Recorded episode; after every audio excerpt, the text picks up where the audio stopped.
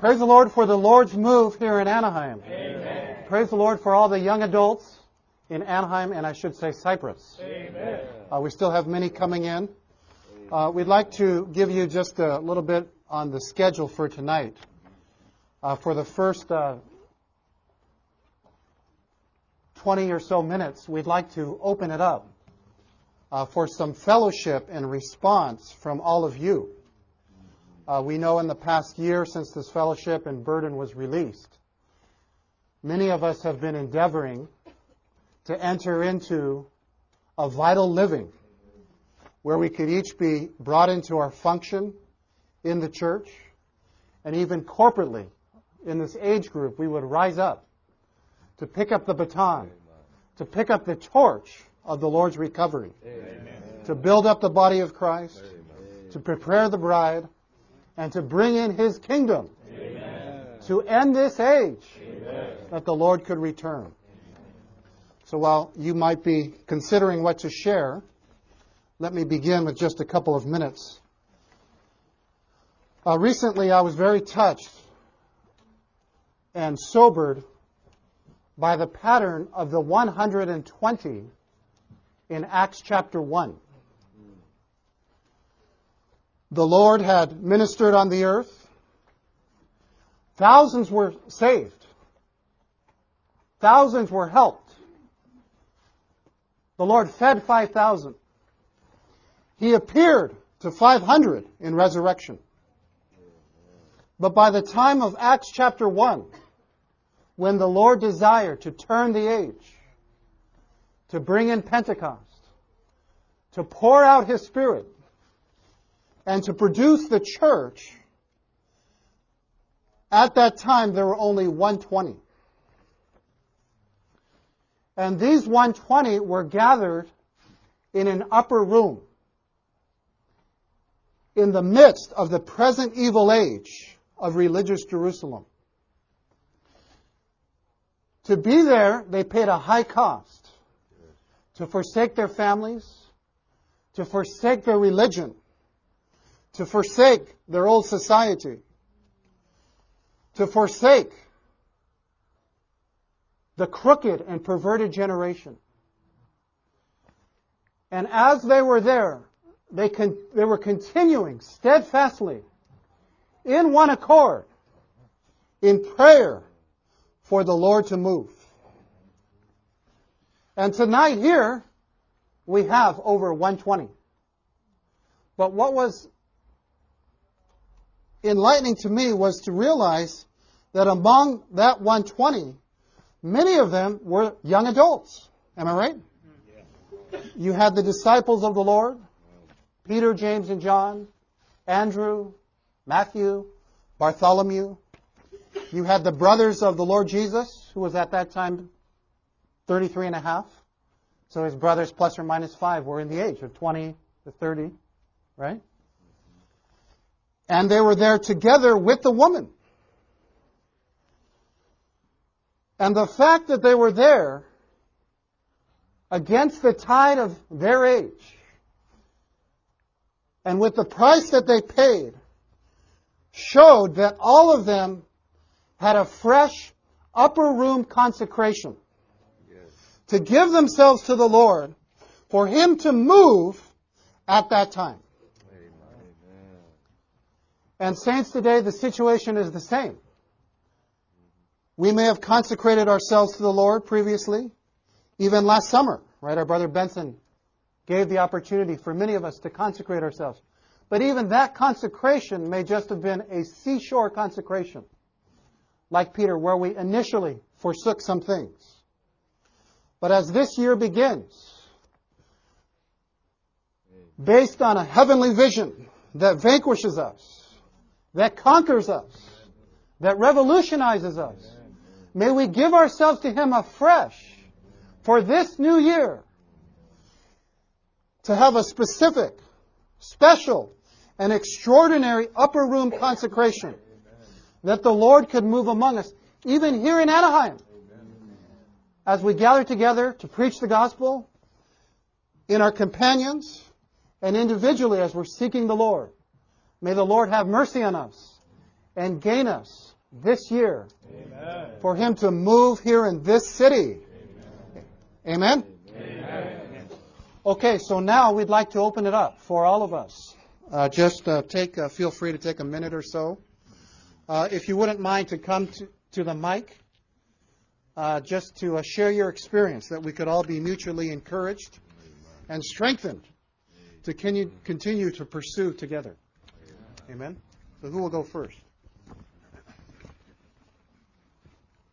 I think overall this past year has been a very encouraging year, and I think since we started to hear the fellowship, uh, one of the main things is that I feel like in the church in Anaheim, my function is necessary, and uh, even have a sense that my presence matters in the prayer meeting, in the prophesying meeting, in the Lord's Day meeting. So I think that's been a great encouragement uh, just to realize and have that awareness, and uh, and I feel more of the weight of the church on my shoulders. Uh, and a couple of the points of the, the 12 points that we've been trying to enter into uh, that I've enjoyed is joining a companion or companions uh, in prayer two or three times a week. And uh, uh, I've been encouraged that I have companions, some brothers in my in my small group, uh, but I'm burdened that I think our consistency is not there. So we need we need some more set times to pray two or three times a week. And out of that, uh, there's a hope that there'll be more entry into the gospel burden. Because uh, I know in our fellowship we're, we're burdened for some, but I think if we were consistently praying, uh, there would be more action in this area.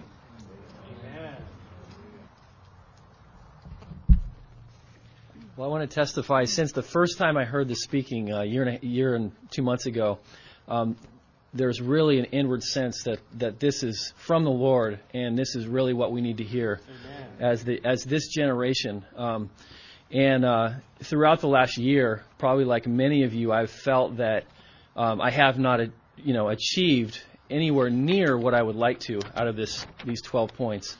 But the Lord does not let it go. I, I can testify a day doesn't go by when, when the Lord doesn't touch me regarding these points. And um, and I, you know, I look back and I just think, you know, um, maybe I haven't, you know, achieved that much, but I have achieved some, and there's a trend in the right direction, and that to me is very encouraging.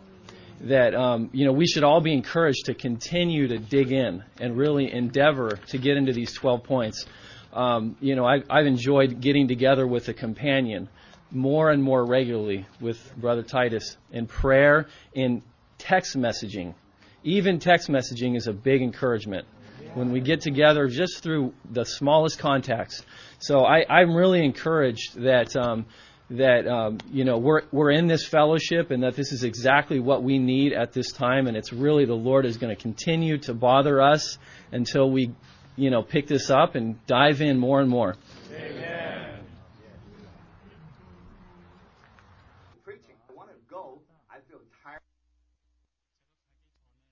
After the Lord's table meeting, I want to have a little rest. But the Lord just remind me, go, go. Then each time after the preaching, I am the first person who got saved. And each time we got, we save some people. Uh, so far we can, uh, we get one full home and we, uh, recover one home and we, uh, solidify one home. Praise the Lord. Amen. Although it's just short time, maybe three, four months, but it has been a great blessing to me. Amen. Amen. I also recently moved to Anaheim, and uh, just this past Lord's Day, I received the 12 points. Um, and uh, I, like some have said, uh, am encouraged. There's that we have a way to go on to trend into the right direction. Uh, like many of you in here, I was serving at one time, and now I'm working, so I don't get to start my day with a two-hour prayer meeting. Uh, if I don't touch the Lord myself in the morning, I can't depend on going to some coordination or something else. I just have to be at work, kind of dead. Um, and that's been a big struggle and a huge adjustment. I think probably some of you can relate, but I've really enjoyed the matter of getting with some other brothers throughout the course of the week. Uh, like Tim said, texting.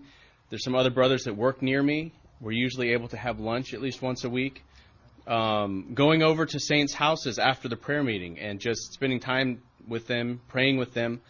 And one point on this particularly touched me, and that is uh, uh, at least twice a month to go, to have some come into your home to shepherd.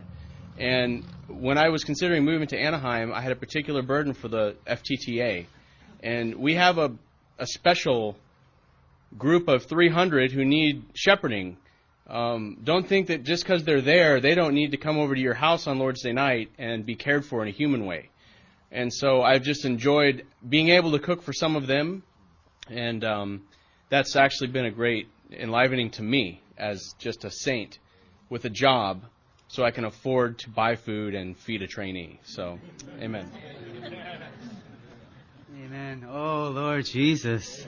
Amen. Um, what I feel um, from the many uh, young adult speaking, speakings is that uh, the speaking is really it's uh, it's it's a burden. uh, It's it's not just an individual matter.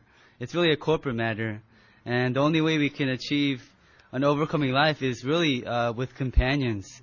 And uh, I really um, just enjoy having a prayer companion, uh, someone I just pray, ev- you know, just throughout the week. And one one, and I really enjoy these points because these are just organic points. Um, especially what's what's really helped me is just reading the Word every day, and I feel this waters me and nourishes me. And really, um, even this past week, every day I've been able to hand out a tract to my coworker or just someone in my building, and it's really just an out, uh, outflow of what I've been enjoying throughout the week. And I really enjoy that this is really just organic, right? All these points, and we just have to take this and just um, it really just starts with our living. So uh, saints, let's just pursue them every day. You know, we don't need to get into all these points, but slowly let's get into them and just pursue with one another.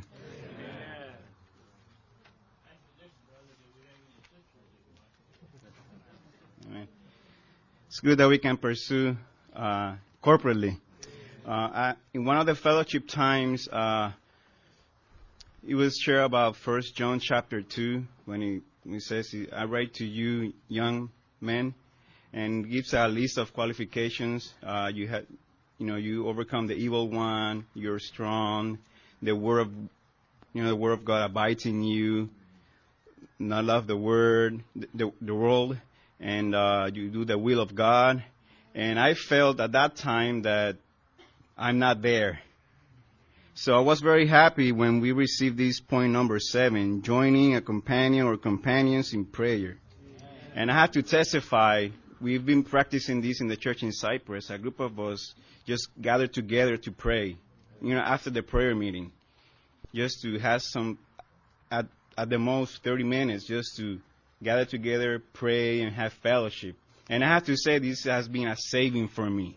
You know, after a long day in the office, you know, you do so many things and you go, have to go to the prayer meeting and sometimes you, you feel tired and then you think about going to another fellowship time and, you know, the thought, you know, crossed my mind of just skipping that time and just go home and sleep. But I'm very, very happy for the brothers. We encourage each other just to go to that time and pray and have fellowship. And very briefly also point on number nine, joining or beginning a group meeting and attending it weekly. And I have to say in this point that we had, we started a home meeting on Mondays, uh, two weeks, two months ago? Roughly two months ago, and all this, all, all the ones, all the attendees to this home meeting, we can testify that, that this meeting also is like a life source for us. We, we, we encourage each other. We, we read the ministry. We've been reading through the uh, messages given to the working saints, and we have we have to say that this is just an encouraging time for us. We pray. We take the needs for each each other. So I just I just encourage you uh, you all just to join in to a group and and pray together. Amen. Oh Lord, um, I really enjoyed this fellowship last year. I was there, but I was there as a trainee, and this year I'm here as a graduated trainee. And I'm really thankful. I um, am now serving full time here in Anaheim on the YP team, and I'm thankful that this is accessible to each one of us. And even the fellowship and the burden is there. Um, I just graduated, but there's still that feeling of like, what do I do now? You know what I mean? Even kind of in the off weeks. But just having these fellowship the other night and even tonight, knowing that there is a purpose for my living even right now. That we need to be enjoying every day, not just for myself, for my own going on, but for every single one of us. So that when we see one another, we can minister life to one another. And, you know, your going on is for me, my going on is for you. And we, especially as the young adults, realizing that there is such a need for us to rise up and to take this burden and take it seriously. Um, I just really appreciate it. So, amen. Amen. Well, I wasn't planning to share, but Christina made me get up. So, anyway, um, I mean, I, okay, the the fellowship on the young adults has really touched me in the aspect of just showing us where we are um, at this time in history. Especially, you know, we just realized that the train of the Lord's recovery is moving, Amen. and we just need to get on. Amen. There's no time like now. Amen.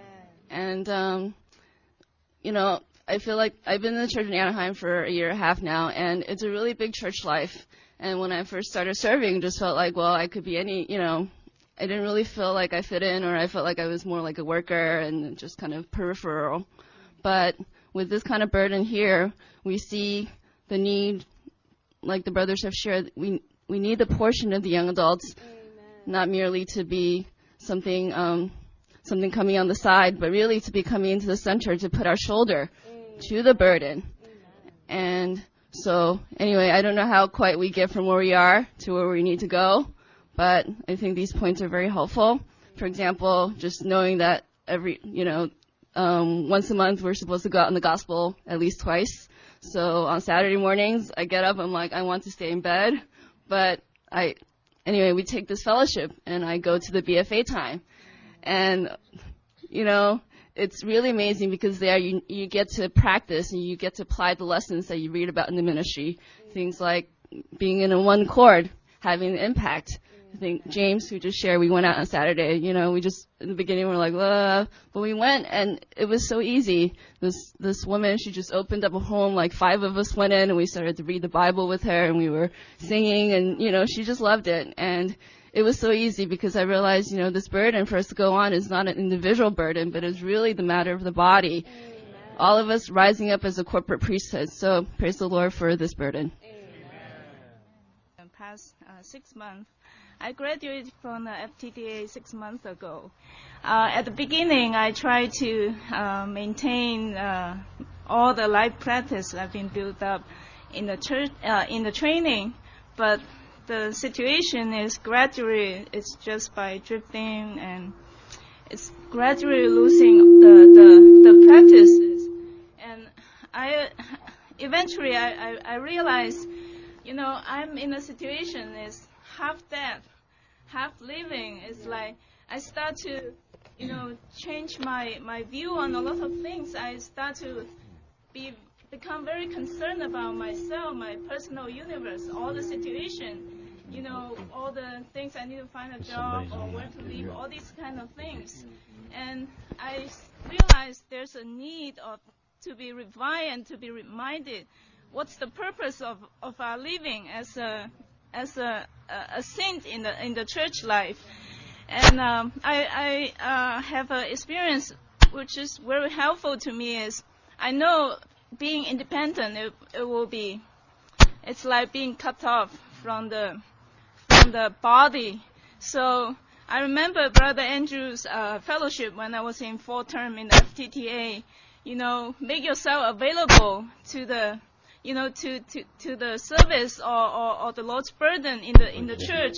So I, I have I start to, to learn to practice that whatever there's a a burden mentioned to me, I just made myself available. Like I don't know what to what to do in the church life, what to serve, but you know, the sister asked me, do you want to serve in the breakfast Saturday morning? Then I say, okay. Then I come, I have fellowship with the saints, I got encouraged.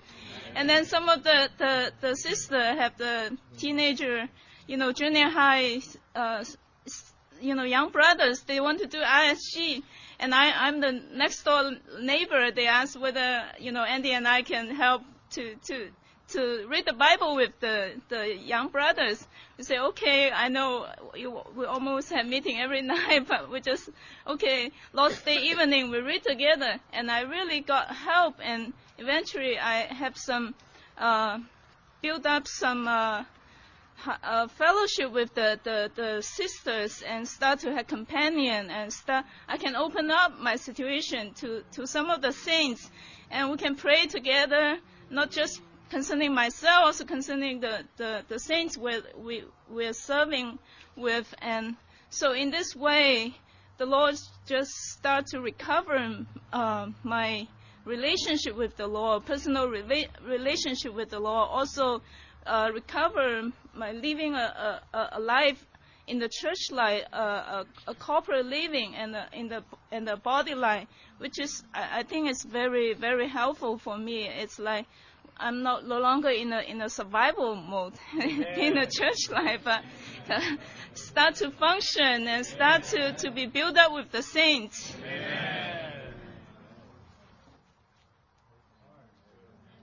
Amen. Pray, praise the Lord for all your testimonies and your sharings. Amen. See all who's back here. I've been turned the other way. Anyhow, I would like to uh, just take a few minutes. Uh, can y'all help me back there a little bit?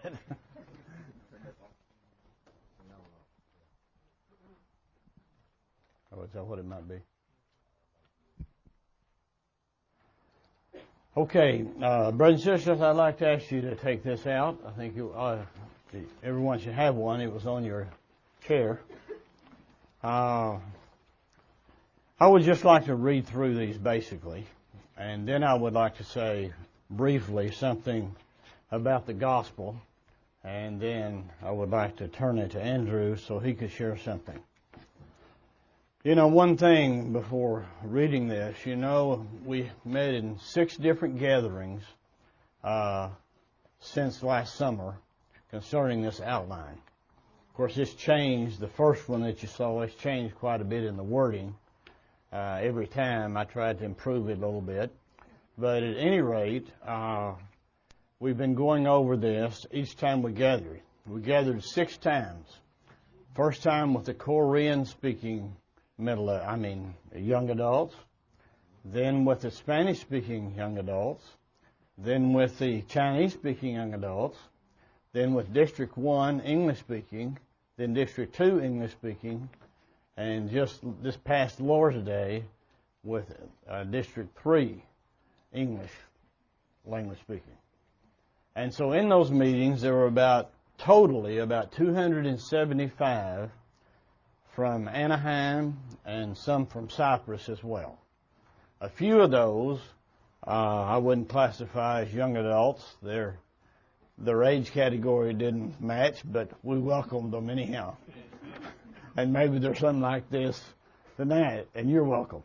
But at any rate, uh, we had over 275 that gathered in these six meetings. And the Lord was really with us, I feel. And I hope that uh, we all received something from that time. I'm very encouraged in the church in Anaheim, so many would, would gather together this fall in, in these six gatherings. Well, I, I, would like to read it. Uh, of course, in putting this together, uh, there was a burden to enter into organic practices uh, that give us the way to live an overcoming life. I believe every believer in the Lord's recovery wants to live an overcoming life. And the only way to accomplish that is to get ourselves into the basic organic practices in the church life. If we would enter into those, I believe all of us will be living an overcoming life. And I want this, and I know you want the same. In this matter, we're all the same. Okay, I'd like to just read through this basically. One, having a scheduled living, including the following. I don't want to repeat anything about the scheduled living. Uh, we did have some fellowship each time about this matter. but I would like to include in the following. It doesn't mean I'm leaving the schedule of living. We need to be laboring on that our whole life. Uh, I don't know how much I've improved on that since I was a, a young young adult, but anyhow, I'm still working at it. And we all need to work at this our whole life. We need a schedule living. And that schedule living should include consecration daily. And I would say not, I mean, just not just daily. Of course, there's a one-time consecration that we all must pass through. But we need a daily consecration. Every day, brothers and sisters, we need to offer ourselves to the Lord again for the carrying out of His divine economy on this earth in whatever way the Lord would would uh, lead us, and but not just daily, even hourly. As we come to the Lord, and as the Lord comes to us, even hourly, we need to offer ourselves to Him again and again to, to, to maintain our relationship with Him. We have only one purpose of living on this earth, and that is to live for Christ in the church. So we need to consecrate ourselves daily, even hourly. Three, having morning revival daily. That is, being revived every day. And I hope among us, we are all endeavoring to enter into this practice of having morning revival every day. If you can't do it in the morning, you can surely find some time during the day to get with the Lord in the way of morning revival so that we can be revived every day. And then reading the Word daily. And I said here at least one chapter, including the footnotes. Well, we all endeavor to do this, brothers and sisters. And one of the testimonies, uh, this was his testimony just a few minutes ago, how this has made a difference in his life. Five, reading the ministry daily. And I said here, three to five pages or one message. At least that amount. Do your best to enter into this. The ministry is the interpreted word. So much we can't understand. You know, we're all just laymen here. But there is a ministry among us that interprets the Word in a full way. Plus, in the ministry that we have, it leads us on in many aspects in our Christian life and in our church life. We need this. So we need to read the Word, but we need to read the interpreted Word as well. And six, praying daily. Every day, brothers and sisters, find a time alone with the Lord and pray to Him. And don't just pray about your family necessarily. Sometimes you will feel the need to pray for your family. But I'm talking about praying all the things concerning God's New Testament economy. We need to pray. And then calling on the name of the Lord continually. You know, I had to go back to the dictionary again before I use this word continually. You know, you have continuously and you have continually. Uh, I doubt that some of us know the, the difference between these two words. Continually and continuously. Well, I mean continually. You know, we can't call on the name of the Lord continuously. That means all the time. But we can call on the name of the Lord continually. We can call on Him right now. We can call on Him in 10 minutes. We can call on Him in two minutes. We can call on Him continually, day by day. Well, then join a companion or companions, one or two, in prayer two or three times a week. A number of saints spoke about this matter. I was happy to hear that fellowship. Eight, attending the district meetings of the church weekly, the Lord's Day and prophesying meetings, and weekly corporate prayer meetings of the church, and functioning periodically in those meetings by speaking and praying. Brothers, And I think Daniel would also testify. Of course, he and I are together in District 1. But I know the meetings have been uplifted by the functioning of the young adults.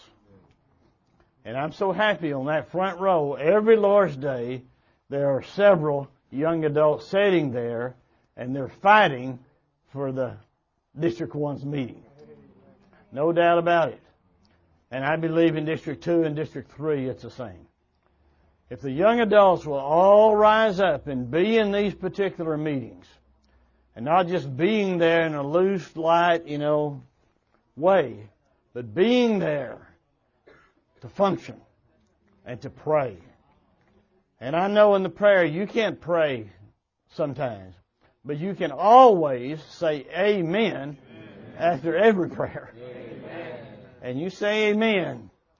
Uh, one meaning is that you just agree with the prayer that was prayed and you're telling the Lord, amen. I agree with this prayer. And if the young adults all rise up in the prophesying, in the table praising the Lord, and also in the prayer meeting, there will be a different kind of meetings, the corporate meetings of the church. And I hope that all of you will endeavor to enter into this way. Nine, joining or beginning a group meeting and attending a week, weekly. You don't have a group meeting? Well, you need, we all need to join one. Or we need to begin one with some others. The group meeting is the lifeline, I would say, of the whole church. May the Lord, in the coming days, if we're not in a group meeting, be, be in one. There were some good testimonies and good sharing a while ago about this matter.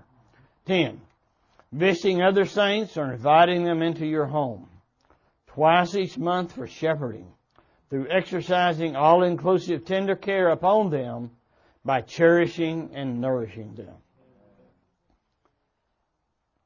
You know, we we shared something about in one of the places. I don't think I, sh- I didn't share the same thing in every place because it never comes out the same. But I know I shared this point. You know, with us, with the young adults, you've got a lot in the church below you, and you've got many in the church above you. You know, you've got the children, you've got the junior high, you've got the senior high, you've got all the college students. All these need to be shepherded by us. And if we all would enter into the shepherding burden of these, it will make a big difference in the, the growth and development of the children up through the college age years. Then you become a young adult, and they become a young adult. But then above us is the middle age and the older saints. Well, I hope in the Lord's Day meetings, and I, I read again in a certain portion, just the other day, Brother Lee saying again, come to the Lord's Day meeting, or the meetings when the church gathers together with the direct intention to shepherd someone. Come five, at least five minutes early. And don't run out of the door as soon as the meeting ends. Stay there and contact people for 15 to 30 minutes. Uh, you know, I can give you this testimony. Nearly my whole life in the church life, since I was 22, I was virtually the last one to leave the meeting hall nearly every meeting. You know, in, in the place where I was. Virtually my whole life. Uh, I don't know. I can't say that my burden was so strong to shepherd. It's just if you hang around, there's going to be somebody to shepherd. And you'll see someone or that, or they will come up to you. And we need to shepherd the, the church and all the saints in the church. Then 11. Preaching the gospel by visiting people. Preach the gospel to colleagues, to friends, to relatives, to classmates, to neighbors, ones in the rows and hedges, that's the Gentile world, or knocking on doors randomly, twice each month and passing out gospel tracts with all diligence. Well, I have about 10 minutes left. I want to give the time to Andrew. Uh, I've been sharing uh, all fall, and Andrew shared some earlier, and I would like uh, that he would share again. But anyhow, in this matter of preaching the gospel, you know, I said twice each month on visiting the saints and twice each month on preaching the gospel. I would say that's a minimum. It would be better if we could shepherd someone every week, at least one or two, and we also preach the gospel to at least one or two every week. By passing out tracts, by speaking to them verbally, preaching the gospel. This is God's divine economy. He wants to save the whole earth. Amen. And we have to do our part. And individually we have to do our part, and the church has to rise up to do their part. Preaching the gospel is a great, great matter in God's economy. Because the whole world, you know, is virtually is lost. But if we preach the gospel, that's one less, less one. That is one less one, yeah. That enters into the Lord's divine economy by salvation. That's the first step. Of course, they need to be developed fully for their whole life. But preaching the gospel brings them in. And then the matter of sanctifying our finances. Brothers, learn to sanctify your finances. While you're young, if you would give at least 10% of every dollar that comes into your hand, that would be marvelous. And I'll assure you that gradually it'll become 11%. You just can't bear to give 10, so you give 11. Then you give 12, then you give 15. Then you give 20, maybe. It depends. But anyhow, I'm, what I'm saying is, we need to sanctify our finances in a way that we're conscious that God needs a way to carry this economy out. And He, he needs our finances. He needs our offerings to help carry out uh, His, His work. Um, what was I going to say? Uh,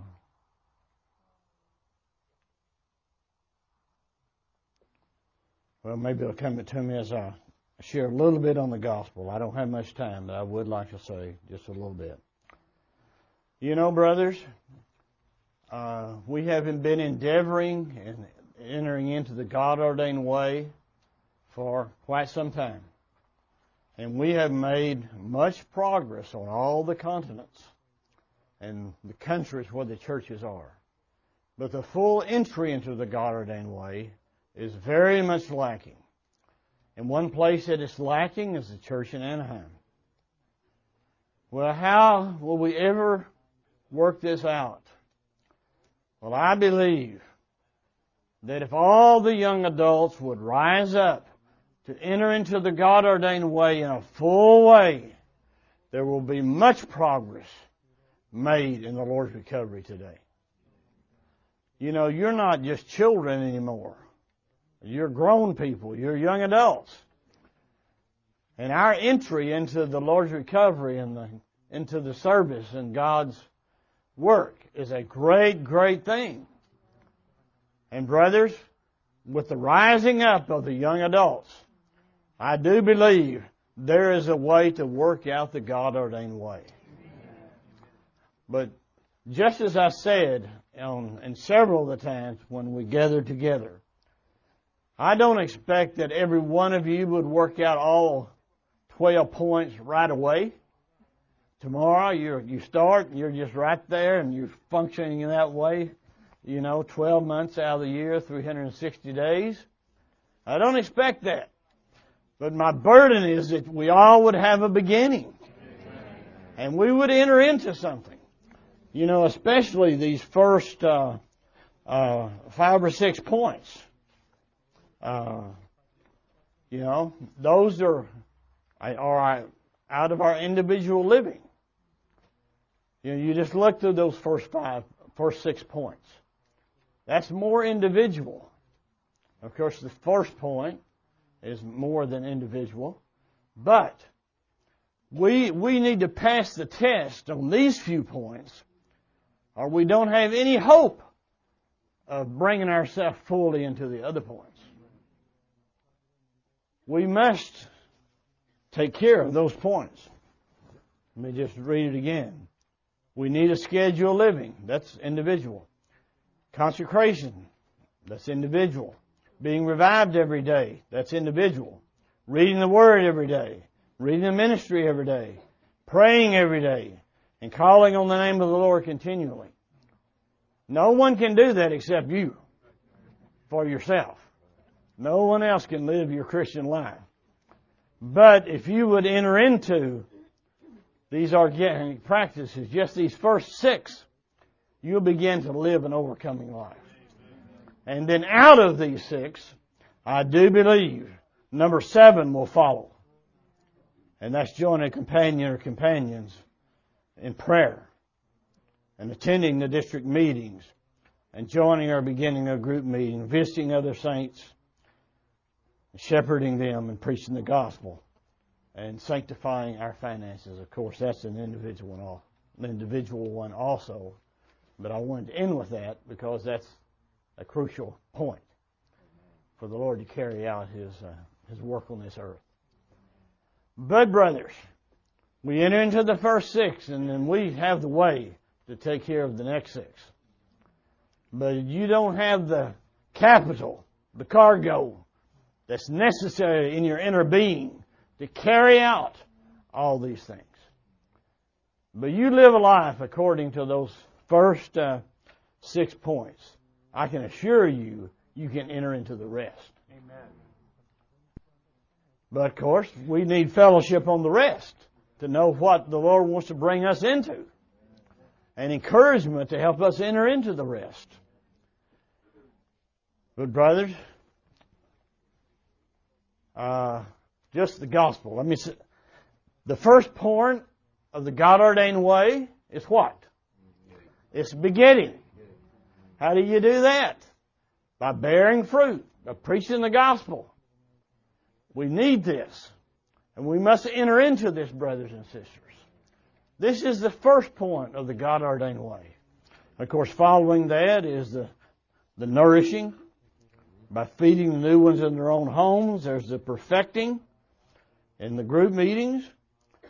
And in those group meetings, there's the fellowship, the intercession, the care, the shepherding, the teaching, the perfecting, and all items of the church life. It is there. And Brother Lee was so strong about the group meetings. Of course, he hoped that they would all be vital groups. Not just a group meeting in name, but a, a vital group. Of course, when we pray together with one another, that should be a vital group. And a group that will bring us on. And then, of course, the first point is building up the church through prophesying. And I hope, brothers and sisters, all of you have prophesied this last fall. I won't ask you who did and who didn't. But I hope we all were, at least one time, all the sisters, you know, brothers as well, we were able to prophesy. The prophesying is how we dispense Christ into everybody, every saint.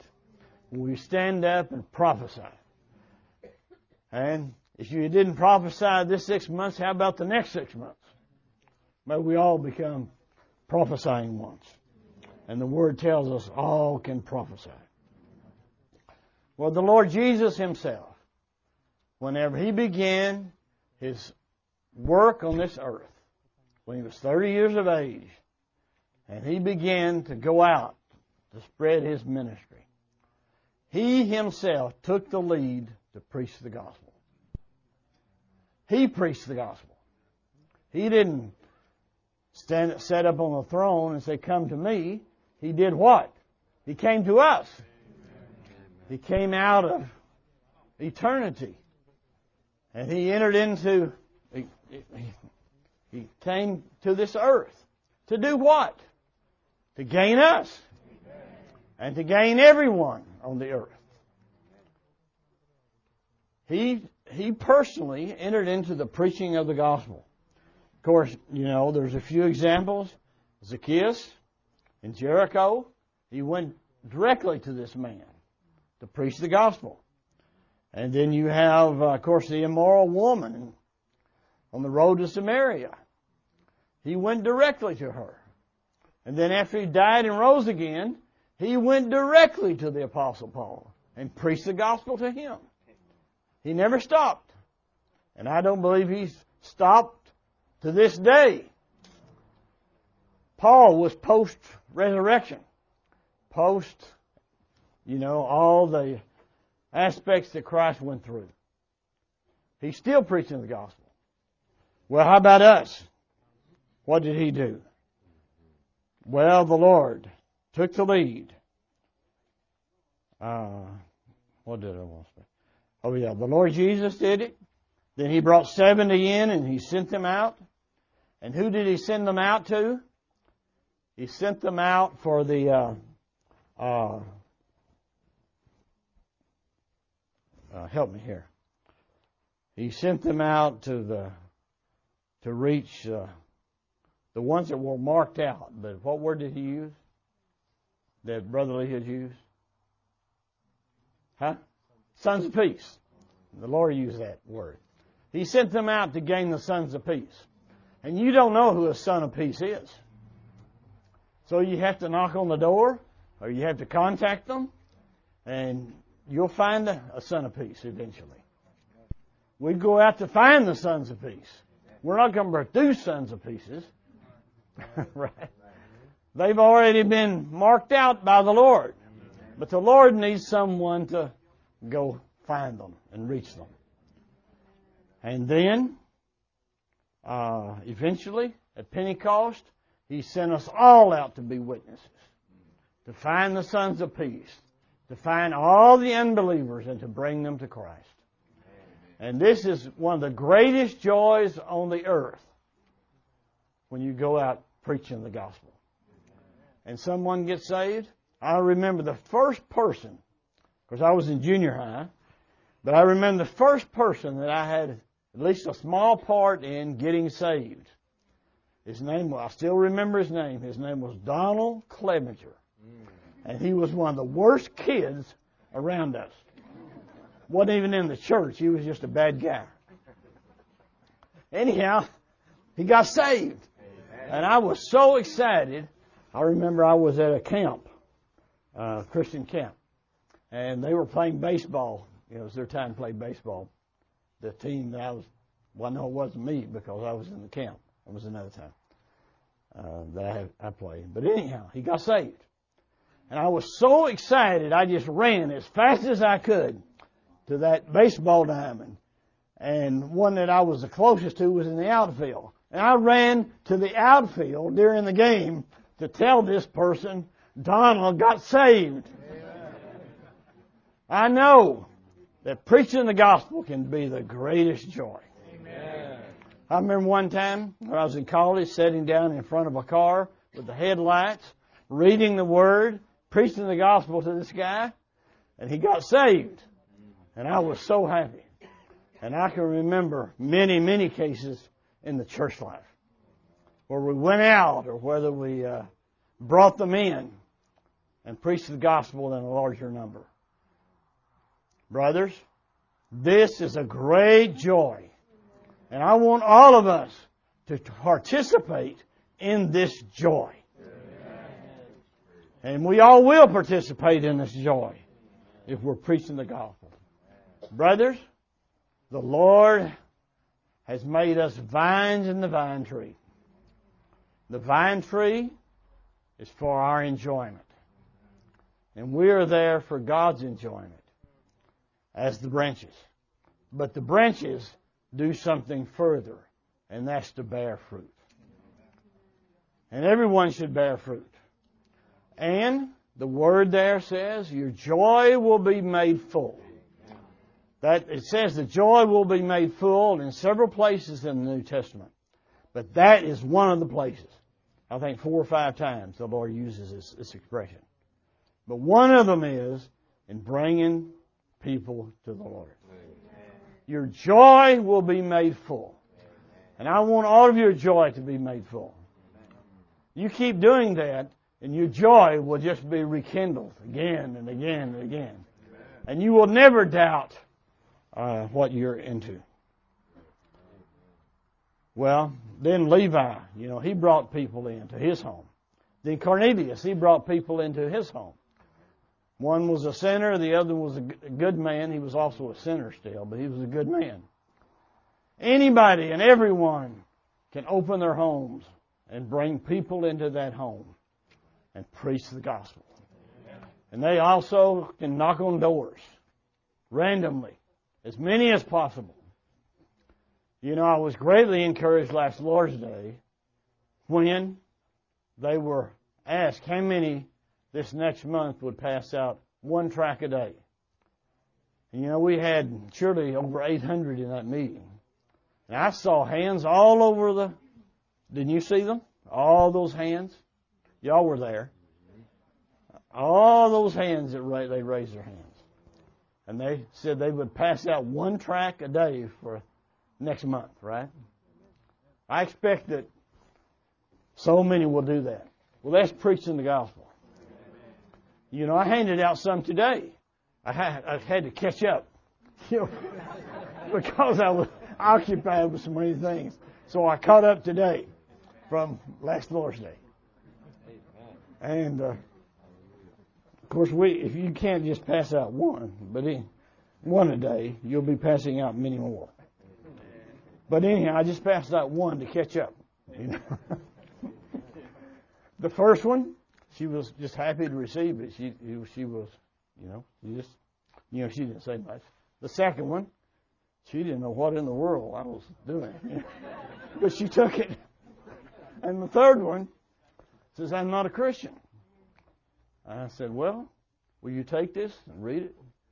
He stuck out his hand. Said, "I'll read it." and then we departed. But I put my name and phone number on every track that I pass out.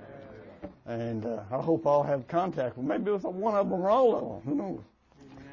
Anyhow, brothers, the gospel. It must be burning in us. And that's the point I'd like to make tonight. And because of the, the time factor, again, I'm a little late. Amen.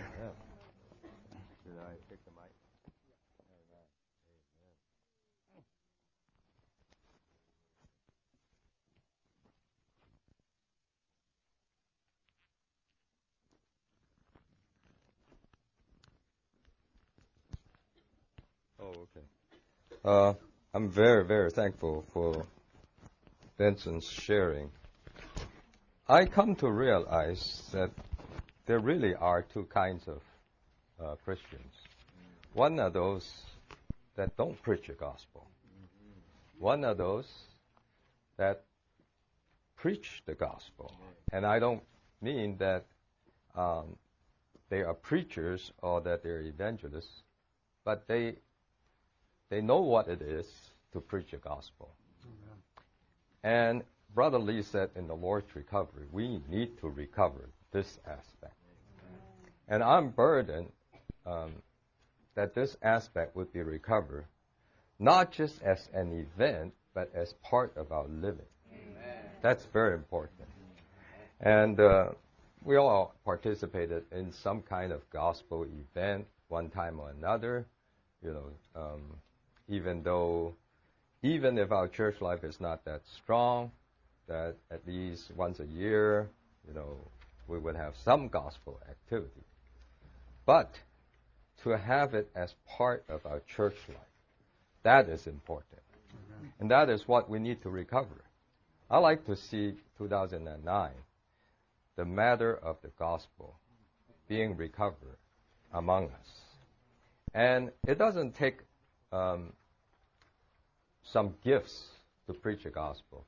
You know, of all the different kinds of abilities of functioning in the church life, the gospel preaching is the one that requires the least amount of gifts actually, you develop the gift while you preach the gospel. Every one of us who have experience of preaching the gospel knows what Brother Lee meant when he said, the best way to learn to preach the gospel is by preaching the gospel.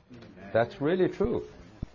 If you say, "Oh, I don't uh, know how to preach the gospel," well, you don't know because you don't do it. As and uh, as long as you start doing it, then you get better and better. And uh, you know, they say if you go and exercise, the enjoyment itself make you better and better. The same is with uh, the gospel preaching. The preaching of the gospel it ushers you into the enjoyment. And that enjoyment will make you better and better. You know, I share one point during the um, winter training, and that is in the matter of the Jubilee, there is the living of the Jubilee and there is the proclaiming of the Jubilee. And the proclaiming of the Jubilee, as the living of the Jubilee will deliver us, will, will give us two things. One, it delivers us out of all the bondages.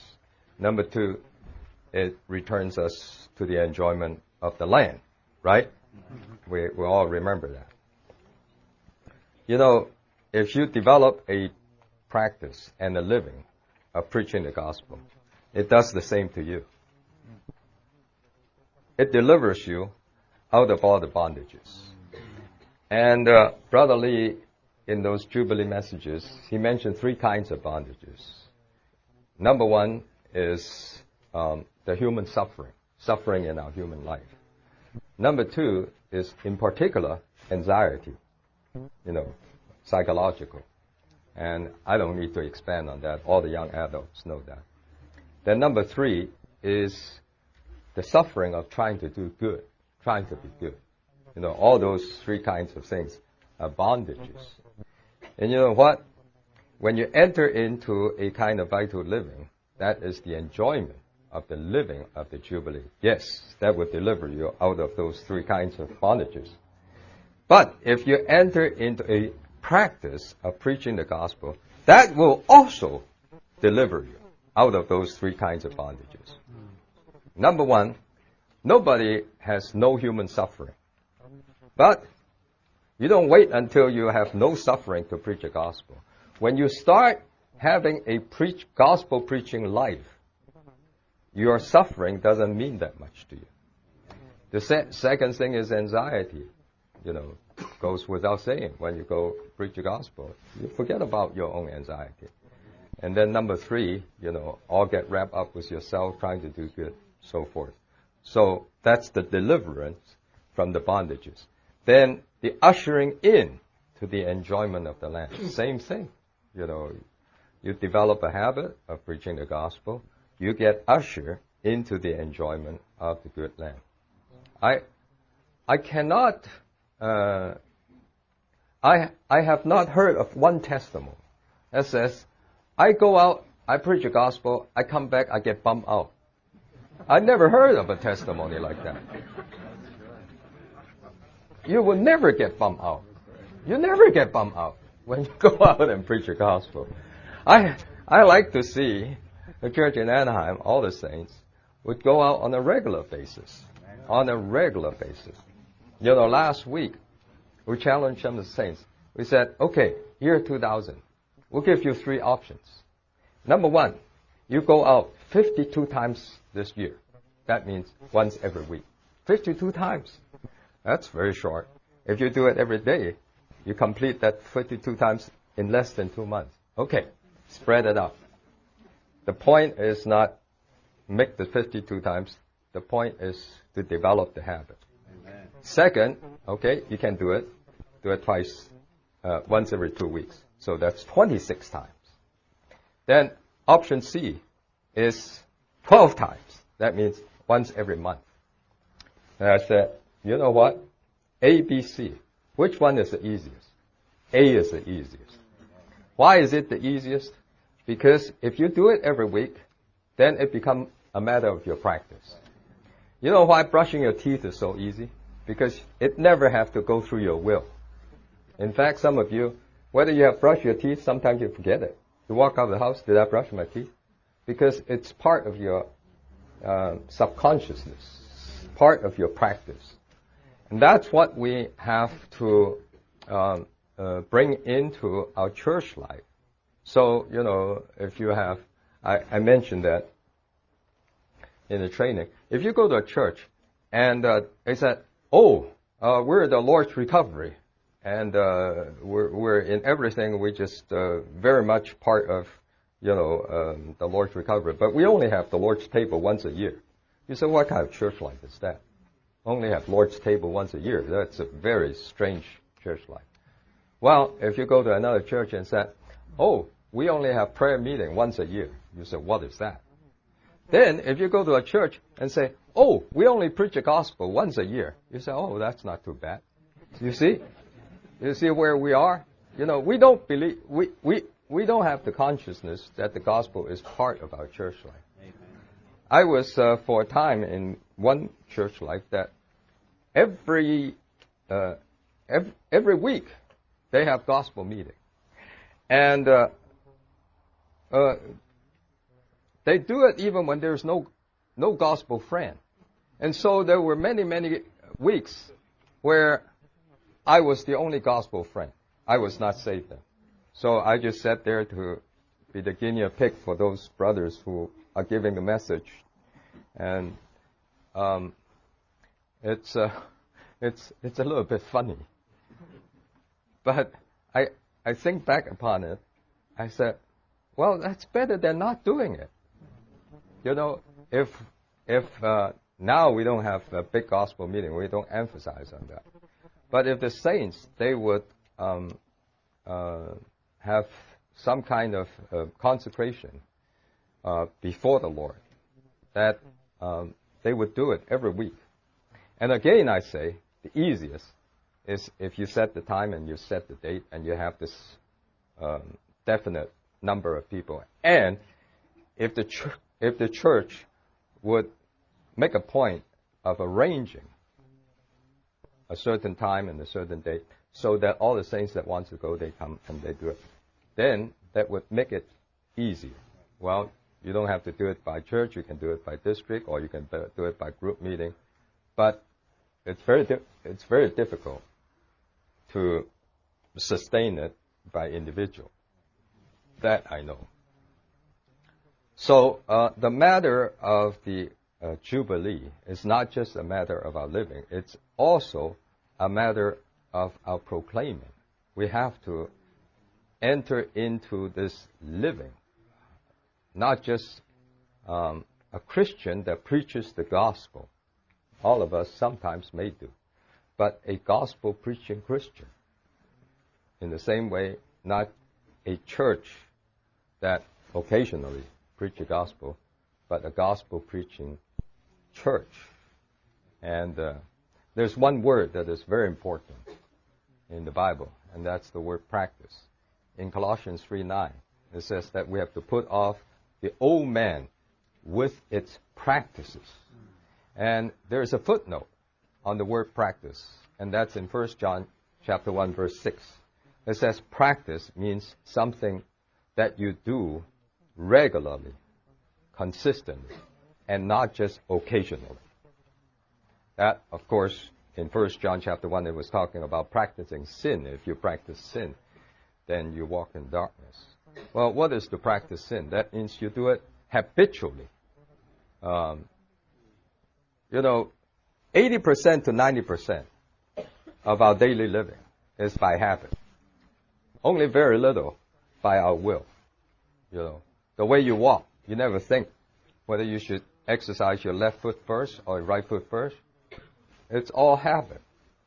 And uh, the old man is the habit. And uh, it's difficult because you have to change a habit. And uh, I like this. This is like uh, the exercise. When you go to the exercise, they said, oh, you need this kind of exercise uh, to develop your abs. You need that kind of exercise to develop your thigh. And you need this kind of exercise to develop your uh, spinal cord. Well, yeah, 12 kinds of exercise. One to develop your spiritual apps, one to develop your spiritual side, one to develop your spiritual spinal cord, you know, however you apply it. But whatever it is, it's a kind of exercise. And exercise is a kind of habit. You know, if you don't do it, it's very hard to do it. If you do it, it gets easier to do it. And when it gets easy to do it, it's very hard not to do it. When you start not doing it, then you feel like uncomfortable. I uh, I know of a brother. He he he start getting bigger and bigger, bigger uh, when when when the age is advancing, and uh, it's getting to be uh, very unseemly. Uh, the weight and the everything. Then uh, he made a resolution. He started going to the gym, and uh, then he started getting more fit and more um, more more more vital physically. And then he told me, he said, uh, now that I got into this habit, um, every day I don't do it, I don't feel comfortable. That's right. That's that's what happens when something becomes your ha- your your habit, your practice. And that's what we need to do. You know, uh, it's good. Unbelievers, they don't have a habit of getting up on Lord's Day morning. That's it has nothing to do with sin or no sin. It's just that they haven't developed that habit. And we have to help them. We have to help them. You can't just say pray and see if the Lord leads you. No, you have to help them every week, every week, every week until it becomes their practice. Then, whether they like it, they don't like it, they come to the Lord's Day meeting. Well, what what made you think that um, to be a Christian, you need to sanctify the Lord's Day, but you don't need to preach a gospel because the gospel is optional. It's like uh, it's a premium. What made you think that? You know, you just we, we just have Acts of the Apostle, and then you just read. You know, in 242 it says they continue steadfastly in the apostles' teaching and fellowship. But how? How to do it? Then four verses down. It says, day by day, they continue steadfastly. How to, how to continue steadfastly? Day by day. That's as far as time. Then, as far as place, from house to house. Day by day, from house to house. Time and space. That's how you exercise the continuing steadfastly. The continuing steadfastly is not just something that you say amen. The continuing steadfastly is in time, you do it day by day. In space, you do it from house to house. And then, you know, in verse 46, it says, day by day, they do that. Then in verse 47, it says, then the Lord added to them day by day. Okay, you do it day by day. The Lord adds to you day by day. You exercise, you know, on a regular basis. The Lord blesses you on a regular basis. And that's really what the church life is. You know, um, Acts is all inclusive. You know, it talks about God God's, God's economy. It talks about the economical spirit. It talks about calling on the Lord. It also talks so much about the God ordained way and how to have the church life. That church life is not just a meeting life. It's their living. It's the way they live. They live from day to day. So um, there's 365 days in 2009. But forget about 365. Just tomorrow. And consider our living. You know, I, I think that for the young adults, you need to turn your telescope or turn microscope or whatever scope and zero in on the word living. If you can build up your living, my, I tell you, you, you'll be an overcomer. You know, I've been uh, reading uh, um, Genesis life study uh, quite a lot lately, and uh, these few testimonies, you know, Enosh, he called on the Lord. That's living. At that time, people, they, they lived realizing their frailty, so they call on the Lord. That's a living. Then Enoch, he walked with God 300 years, and he begat children. That's a living. He's not a full timer. He, he got a job for sure because he raised up children. But he has a living. Then, you know, a lot of you got very impressed by Ron's sharing during the uh, Thanksgiving conference, where he spoke strongly about saving yourself from the crooked and perverted generation, and then building the ark. Well, what is the ark? That is a living. Noah, he saved himself and his jet, and he condemned that generation by his living. In fact, his living was his gospel. You know, it get to a point where your living becomes your gospel. Okay, come and see how we live. That's the gospel. And there is a time, there was, I say, I say there was a time, I don't know now, there was a time when the church living itself becomes the ark. That's true. When you come into the church life, that wrecks you. That also delivers you from the crooked and perverted generation. Well, I say that is not just a Sunday morning church life. That is a living. And uh, then, you know, Abraham, you know, he was in a kind of living in Ur of Chaldea. Then he moved. Then when he moved, then he pitched his tent in Shechem.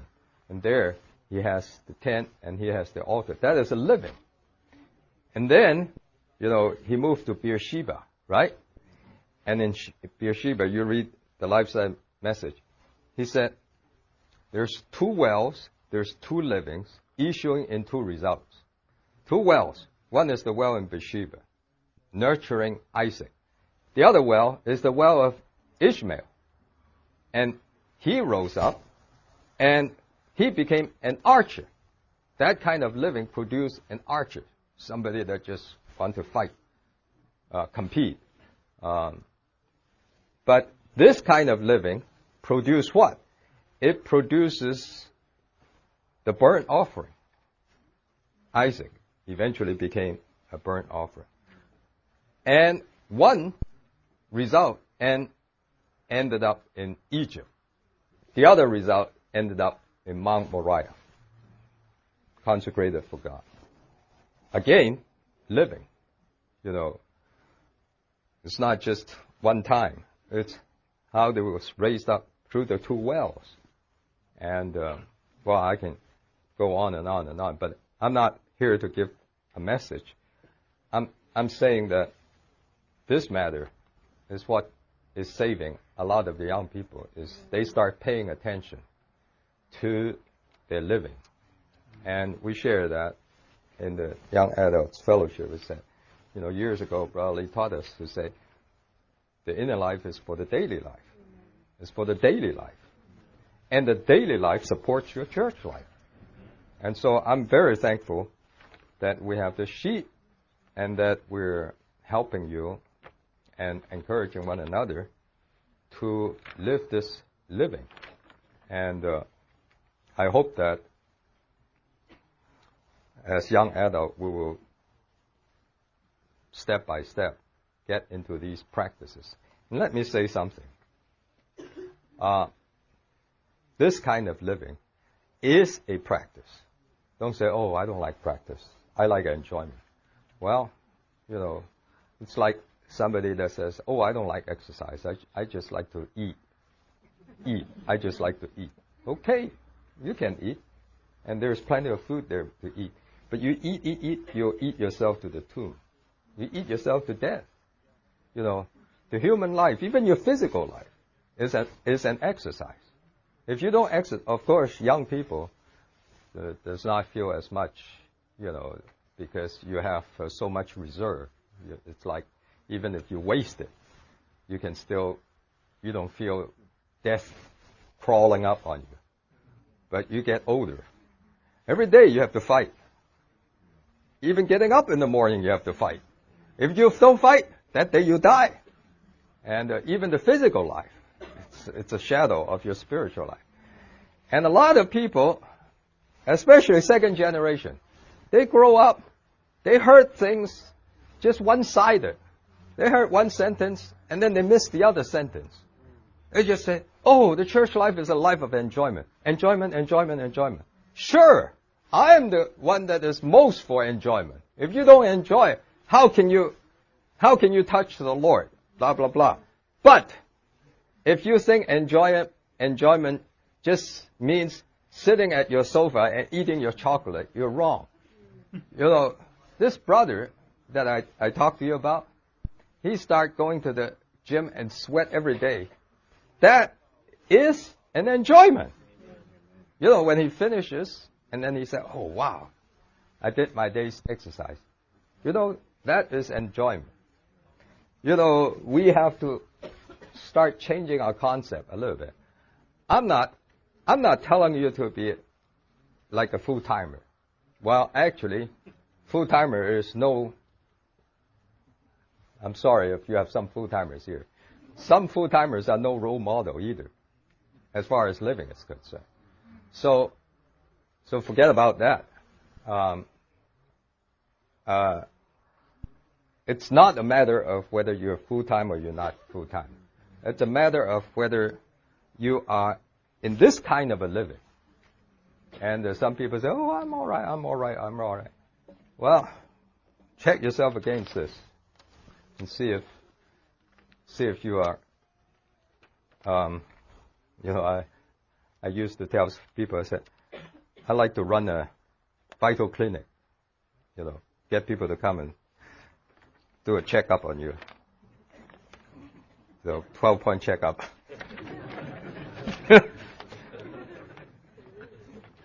you don't have a checkup, you you know you get older, you need annual checkup. Well, for young people, you need you need annual checkup too. Mm-hmm. You know, how, how, how's your spiritual vitality? Anyway, um, I I just thought about you know strengthening this matter. Um, some of the saints they uh, made the resolution before the Lord. They said, year 2000, we're going to go out in groups, two or three vital groups together, or maybe one district together. We're go going to go out every week.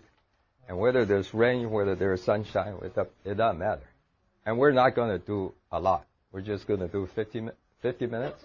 And whether there's people, there's no people, we'll come back. And uh, I strongly encourage that. And I have the boldness and I have the confidence to encourage that because Brother Lee encouraged that. And uh, for over 20 years, we sort of um, pay lip service to this matter of going out and uh, knocking on door, and we say every time you say, "Oh, the God ordained way is to go out and contact people," everybody say, "Amen." you know, lip service, but never, never too, never too many are doing it on a consistent basis. But it's very hard to do it individually. That's why it, you need spiritual companion. Amen. You need companion, you need to do it on a consistent basis to become part of your living. To become part of your living. And um, of course, I assure you, if you go out, you will get people. Don't think that people are that close. You know, uh, I, I travel some, not a whole lot, but everywhere I go, people said, our place is the most difficult. You go to China, they say, oh, our place is the most difficult. We wish we can be in America. Then in America, people say, "Oh, we wish we can be in China. China is so open. Everybody is open. You know, fish jumping up to, to the to the boat, and you, you go anywhere. They say every place is open except our place. And uh, you go to Japan, they say, "Oh, Japan, Japan is a godless place. Nobody nobody believes in God in Japan." Well, the the truth of the matter is, there's no place that is that everybody is open, and there is no place that nobody is open. So just go out and do it. Amen. Do it for your own sake. Amen. You know, don't say, oh, I go out how many times, I get so many people, blah, blah, blah, blah. Go out for your own sake. People will be safe. I uh, I enjoy so much. There's one testimony. Let me share with you this. It's very funny. Um, I was taking a class in the middle. I mean the uh, FTTA training, um, and uh, it was a God ordained class, and so they all stand up and give testimonies before I share. And uh, these three sisters, they stood up and they shared. They said, uh, "Well, we uh, uh, we got the assignment that we need to go out and preach the gospel, but we don't have a car, and so we thought, well, maybe we'll just uh, make calls. And then we realized that we don't even have a yellow page or a white page, and so uh, what can we do? So they said, okay, we'll decide to just call random, just just just just just dial the telephone and just call random. And they made 30 random calls, and they got four names. 30 random calls, and they got four names. I started laughing. I said, all these uh, tricks and and uh, and uh, incentive that we try to help the saints to go out, you know, put out all kinds of brochure, all kinds of gospel tracts, and this and that, and you know, just uh, helping the saints so that they can get more contact. Here it is. Three sisters in the middle of the day with no lead and no telephone number in their hand. Just dial random. Over 10%. You know, you got I Bible for America, they say, oh, we got 3%. And then you got Rhema, you got 2%. Wow, that's wonderful. You know, 2%, 3%. That's marketing uh, sterling performance.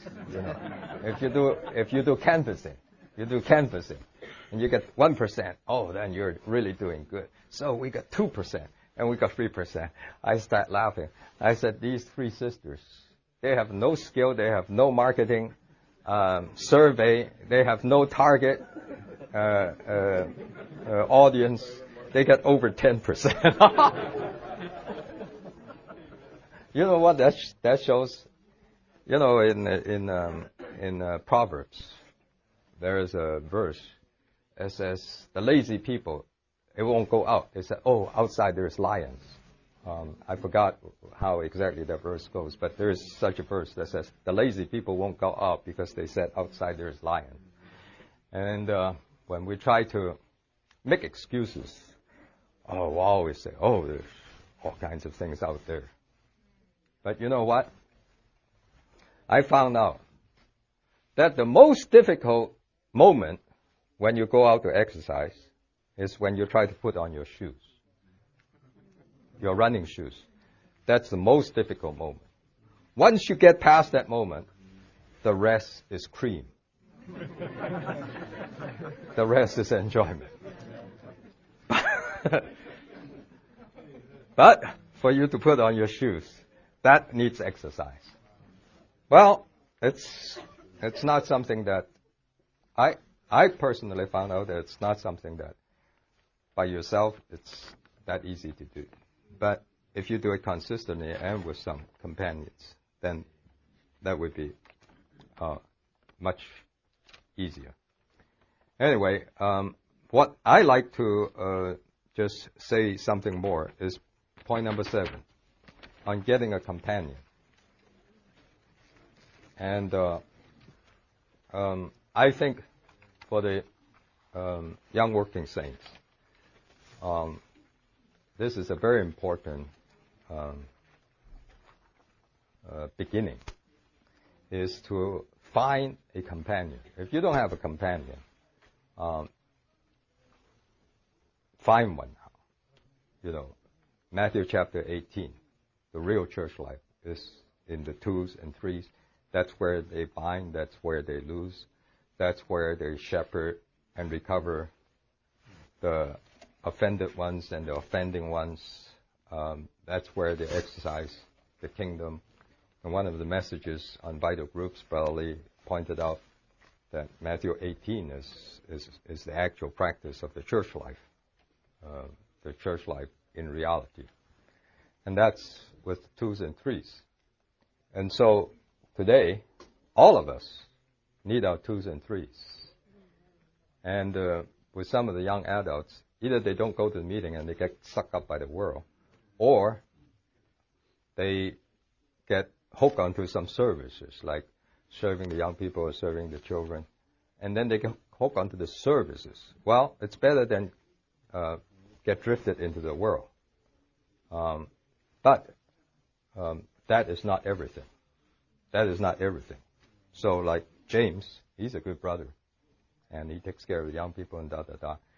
But your Christian life is not hooked, is not a, is not a, uh, supported just by these services. Mm-hmm. You you need to find a companion that you can pray together with, that you can open up your heart with. You know, to pray together is is very very important.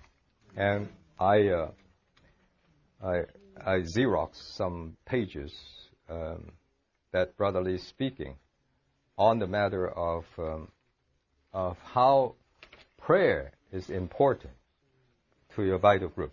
But before I read to you that, I want to strengthen what James said at the beginning. Uh, when he uh, pointed out this matter of the 120 praying together. You know, uh, uh, the Lord resurrected, right? And then he spent 40 days to train the disciples.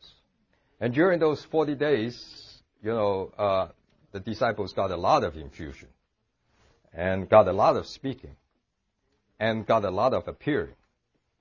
And um, actually, um, if you read the issue of the divine dispensing, I couldn't remember the full name. Those high peak books are so long, those titles. But that book, it says in Ephesians chapter 1, the first part talks about the Father's dispensing, the Son's dispensing, the Spirit's dispensing. And Brother Lee compare that kind of dispensing to the 40 days before Pentecost, when the Lord was essentially dispensing himself into the disciples. But, you know, that is great. But at the end of 40 days, then the Lord was taken up, you know, his uh, open ascension. You know, the first ascension was the secret ascension. Then 40 days later, it was the open ascension. Okay. The first ascension. He only need to go up to the Father in less than 12 hours. He came back. He finished all the business. In the second ascension, it took him 10 days. What, what needs to be done in 10 days? Why, why does it need to be so long? You know, before he come back and just pour himself out as the Spirit. You know, it only took the Lord three days to go through Hades, finish all the business, wipe out the enemy, you know, kill death, took out the key, finish all the business. Three days. But he ascended in 40 days. And then he had to wait 10 days before he poured out his spirit. Why didn't he pour out his spirit in 41st day? Well, I'll tell you what. 40 days of dispensing. You still need an intensified upper room prayer. So, you know, you, you get, you get the dispense, dispense, dispense all your life in the church life. That's good. But in order to, for you to participate in the Lord's up-to-date move, the only way is there is no problem with heaven. But, you know, Brother Lee said one time, if you need a thunderbolt, you know, they said, you need to have enough charges up there. And then you need to have enough charges down here. Then boom, then the lightning comes, right? Well, there is enough charges up there already.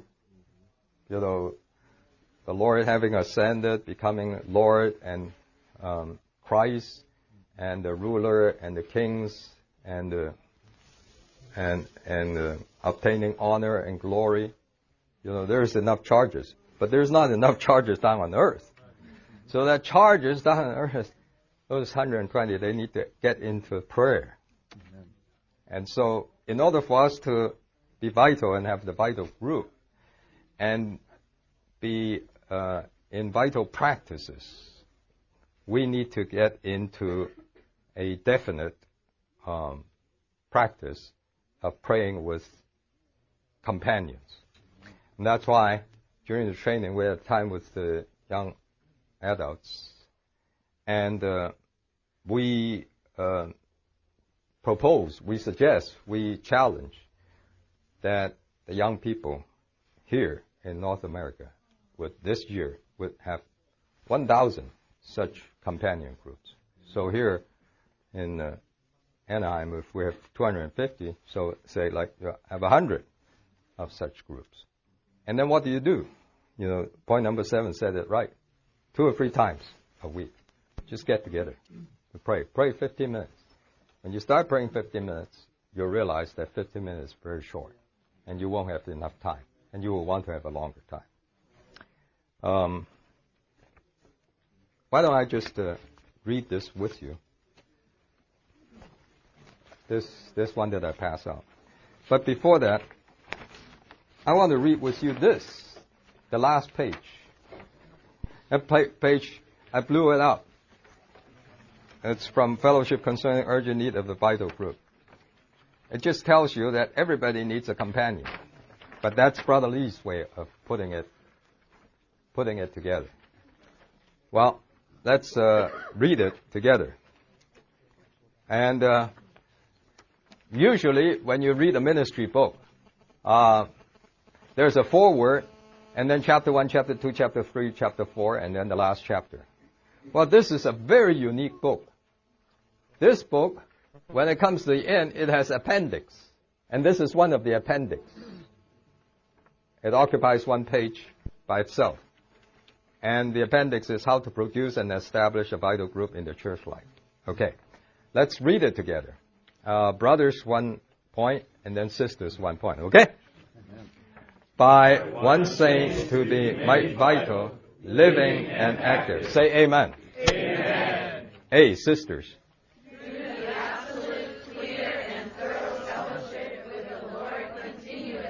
Amen. Through the thorough confession of sins, transgressions, failures, defects, mistakes, wrongdoings, etc., hidden or manifested before God and before man. Amen.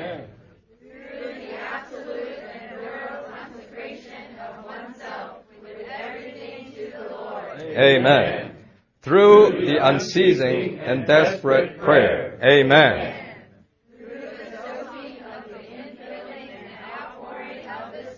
Amen. So that's the first thing. By yourself. Point number one to six. Then, Roman numeral two. By? contacting another seeking saint. Amen. Brothers. To fellowship with him or her according to the above procedures. That means not in a formal way, but in a way of from 1 to 6. Let's pray together. Let's have thorough fellowship together, according to the above procedures. B. Sisters.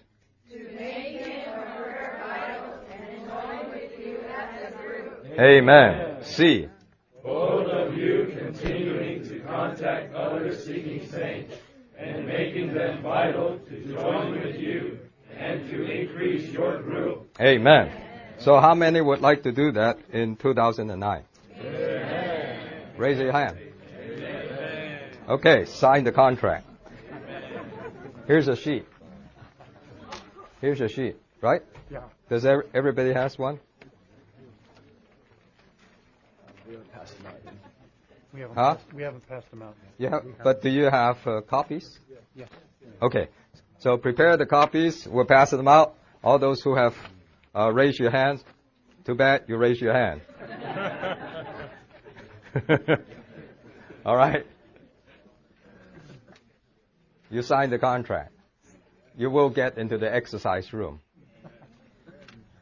You know, a few years ago, I tried to go to the exercise room. The uh, Anaheim Hilton. It has a very good gym, and uh, Brother Philip Lee he recommended me to go. I said, "Oh, that's a wonderful gym," and I started going there for a few times.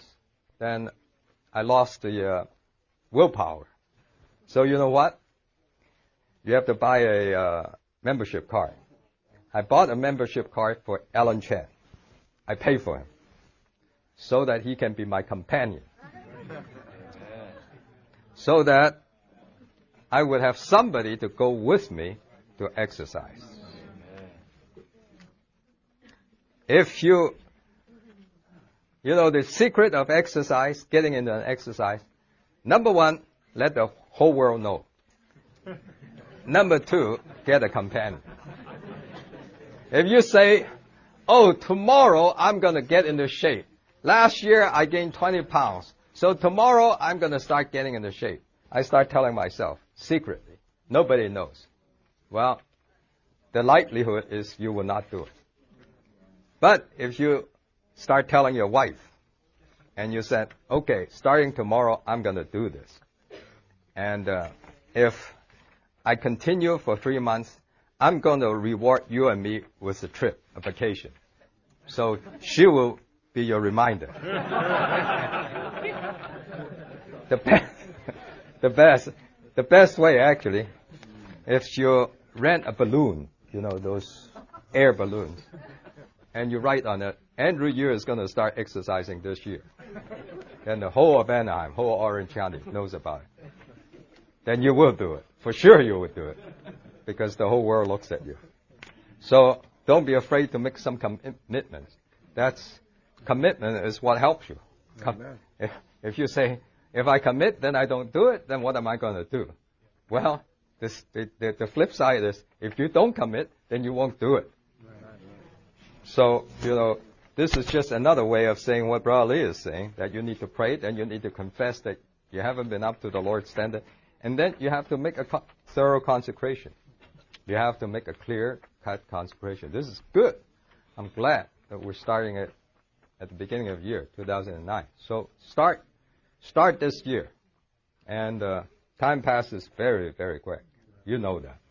You it was yesterday that we made the 2008 resolution, right? And then you wake up and 2008 is gone. The locusts ate up everything. So let's not let the locusts eat up our time this year. And you, and you know what? This is the best year to get into the truth. Economy is down. That's good for us. You know, the seven lean years at the time of Joseph, that's the best time for Joseph. Then you sell first, you get rid of your money. Then you get rid of your livestock. Then you get rid of your land. Then finally, you get rid of yourself. And you get rid of them to gain the truth that is in Joseph's storehouse. I think that this year, I'm not cursing you. Don't, don't worry. If you lose your job, then it gives you more time to buy some more riches from Joseph's storehouse. And uh, I don't I don't see it as bad. I see it as good. You know, why? Because it's when you have the lean years, then you give up everything just to pursue the truth. Well, um, sign your name. And then who your companion is. And then when are you going to schedule your time to pray together? And I mentioned that last week in the uh, uh, fellowship during the winter training already. They said, oh, I don't know what to pray about. So I give you four things. Number one, pray for revival. Not the Pentecostal revival. Pray for the vital revival of all the saints, of yourself, of your companion, of all the young people. Everything starts with the revival. Then number two, with the living. Pray for a living. Pray for your living. Pray for your companions' living. Pray for all those young adults around you that you would practice these 12 points. You know, that's vital living. Then, number three, pray that our function would be recovered in the church life. That we wouldn't be the backseat fillers, the pew warmers. No, but we would be the functioning ones. Functioning, of course, in the church life, you know, there's these three big things, three big dots in the church life. Lord's Day morning, one dot. Tuesday night, one dot. Saturday night, one dot. You know, these three dots functioning in those times. But not just that, but practice the God ordained way. And the God ordained way is to beget, to nourish in the homes day by day. You know. Um, and we know all those, you know, terms and all those procedures. But if you're not a vital person, you won't do it. And if you are a vital person, it's it's very living to you. It's it's not it's not something dead. It's oh oh, oh I like the high peak truth. I don't like the God ordained way. Just repeat, repeat, repeat. If you do it, it's it's not repeat. It's like when you go to the gym and you say, oh, there is no uh, no uh, great lectures. Of course not. Why do you need a lecturer in a gym? You just need a personal trainer and say, hey, good, do some more, do some more. You're doing good. I don't need to hire a trainer to tell me that. I can get a machine and I tape all his words and every five seconds I just press, you're doing good.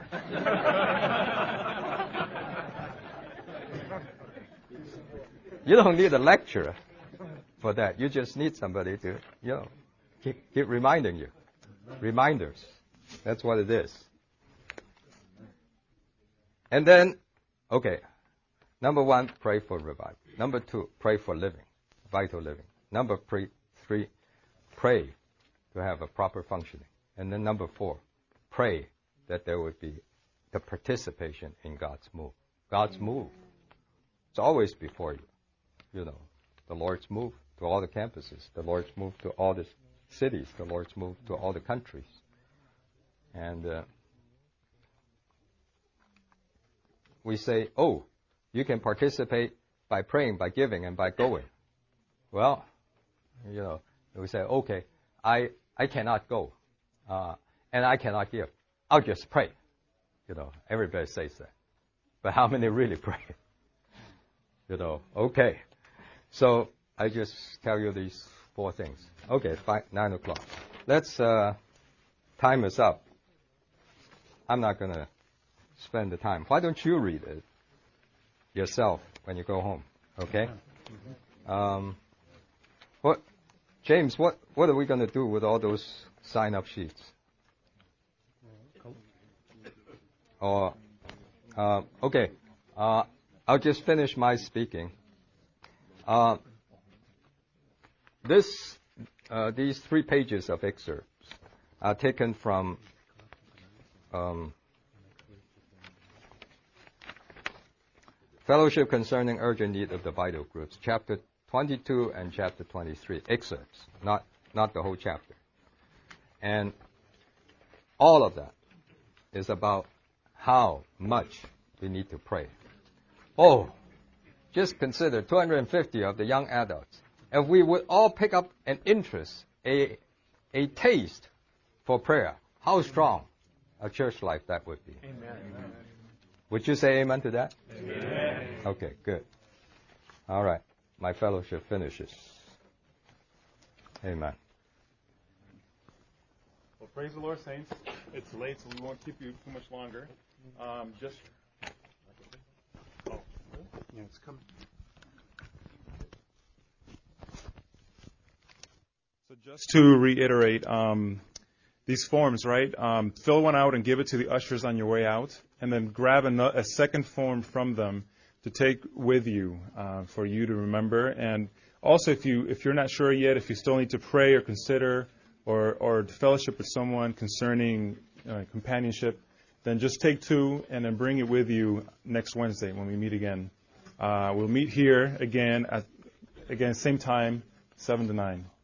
Um, and do we have any, anything else? we pray for a few minutes? Amen. So how about we end with just pray for one or two minutes with somebody next to you. Amen.